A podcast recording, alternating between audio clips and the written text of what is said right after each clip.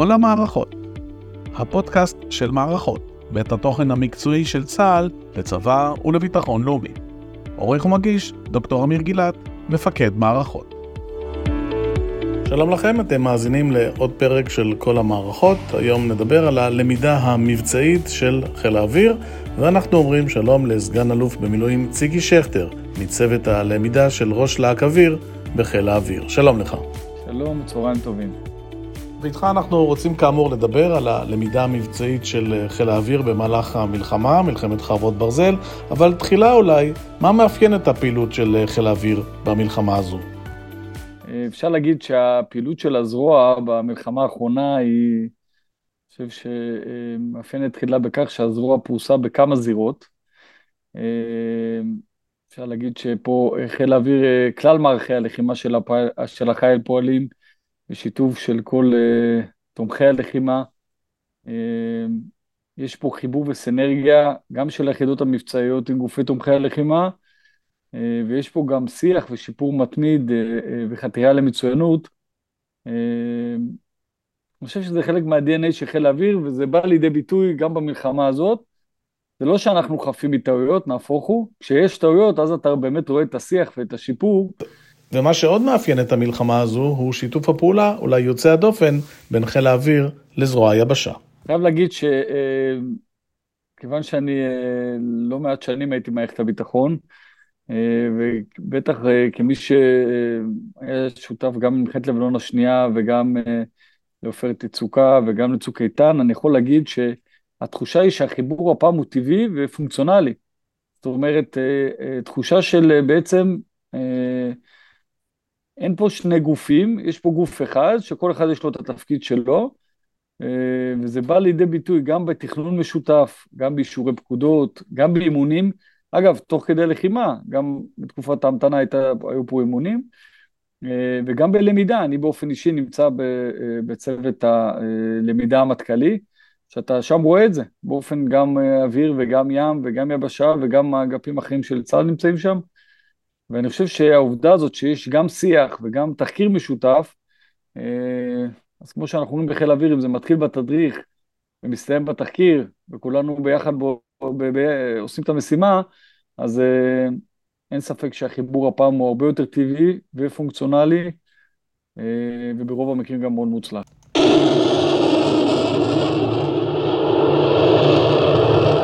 מה קרה לדעתך הפעם, שיש חיבור כזה מוצלח? קודם כל אני חושב שזה לא מהיום. זאת אומרת, זה כבר העבודה של אה, מפקדי חיל האוויר לדורותיהם, אה, שדרשו את זה. אני חושב שיש פה גם אה, הבנה של, בפועל הלחימה היא לא שלמה. חיל האוויר יכול להגיע לנקודה מסוימת, והיבשה יכולים להגיע לנקודה אחרת, וביחד יכולים להגיע ביחד ולהשיג את כל המשימה.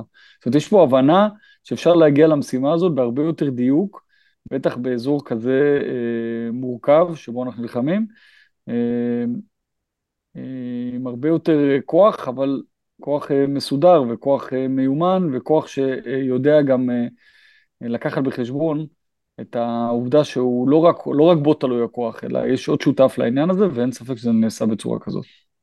חיל האוויר ידוע בתחקירים שלו בשגרה, במה שונים התחקירים בשגרה מהלמידה המבצעית בחירום במלחמה?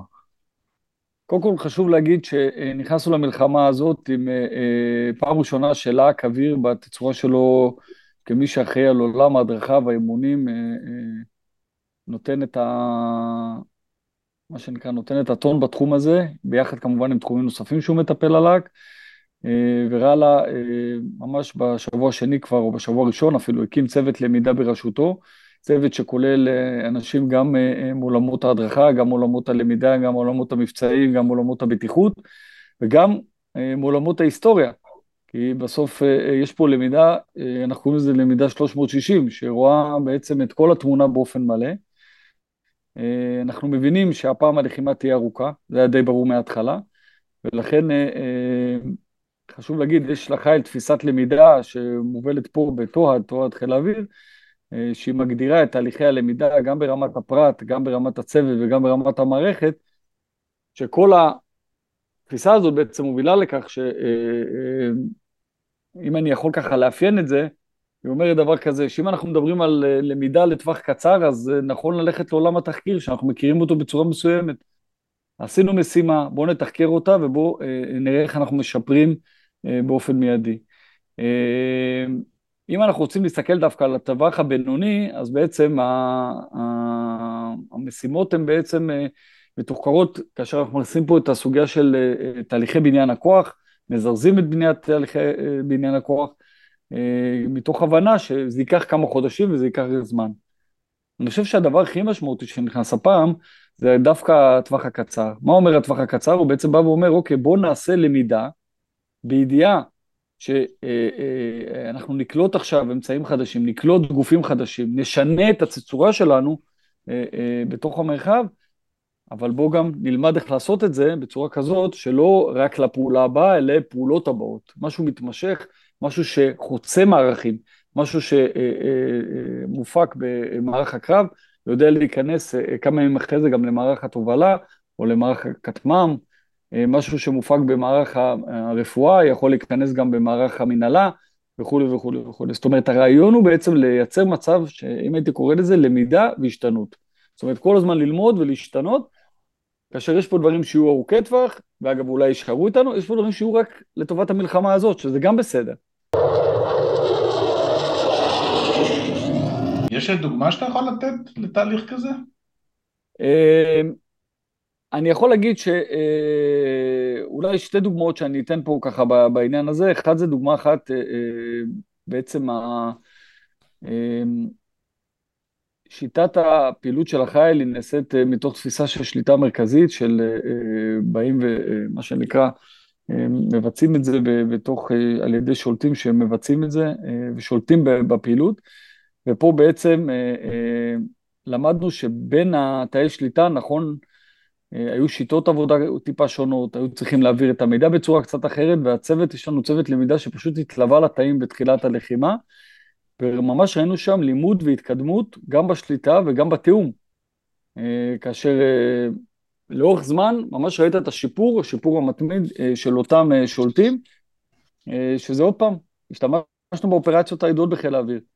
היה פה צוות שהסתכל על מה שקורה, למד, השיג את התובנות, הגיע לתדריך יום אחרי זה, דיברו בתדריך על התובנות של הצוות, אה, בתדריך של התאים השונים, ובתחקיר של אותו יום, כבר איך באו לידי ביטוי אותן תובנות, ובעצם נוצר מצב שביום אה, אחד, אה, נניח ביום אחד היה, הפיקו לקח, ביום השני כבר דיברו על הלקח, ביום השלישי כבר הטמיעו אותו, ולאחר מכן כבר הכניסו אותו כחלק מהנהלים והפקודות של אותו אה, תא.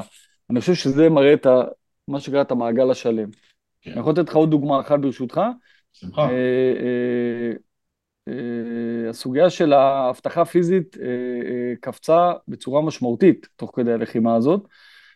האיום השתנה, והבנו שנכון לעשות פה גם שינוי בתפיסת האבטחה שלנו, וגם פה התחילו, לקחו את המצב, למדו אותו, ידעו להנחיל אותו בצורה כזאת, הוציאו צוותי למידה לשטח ששיפרו את אה, אה, אה, אנשי האבטחה הפיזית שלנו, אם זה בהיבט הטול ואם זה בהיבט התפיסה ואם זה בהיבט הביצוע עצמו. ובפועל החייל למד והשתפר. כמו שאומרים, כמו שתמיד אני אומר, יש עוד עדיין מה להשתפר, אבל זה חלק מהעניין. כן. אז אמרת בתחילת הדברים שאתם לא חפים מטעויות, אז אחרי חודשיים של לחימה, יש דברים שאתה יכול להגיד הנה הלמידה המבצעית הביאה לשינוי בתחום הזה? אני חושב שלהיכנס פה לפרטים של למידה מבצעית, מה הביא את השינוי, אני חושב שזה פחות נכון שאני אעשה בתווך הזה. אני יכול להגיד אה, שדיברנו בתחילת הדברים על השיח ועל הדיאלוג עם, אה, והעבודה המשותפת עם עולם היבשה. אני חושב שגם אנחנו בתוך החיל השתפרנו בעניין הזה. השיח והפתיחות בתוך החיל והדיאלוג בינינו, אה, זה גם חלק משהו שבטח בתקופה אינטנסיבית, שעוד פעם חיל האוויר אה, ובכלל צה"ל היה רגיל בשנים האחרונות לתקופות לחימה קצרות וקצובות נקרא להם, בצורה כזו או אחרת, אה, ולמדנו שפה נכון גם לקלוט כל כך הרבה אנשי מילואים, לקלוט כל כך הרבה אנשים מבחוץ, ולדעת תוך כדי תנועה לשמור על ה-DNA של החייל, לשמור על הפקודות והתפיסה כמו שמגדירים לנו המפקדים, אבל יחד עם זאת, להיות מספיק פתוח להקשיב, להשתנות וללמוד.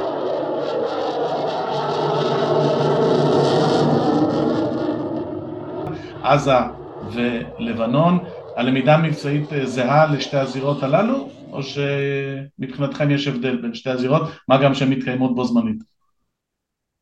אה, מבחינה מבצעית בטוח שיש הבדל.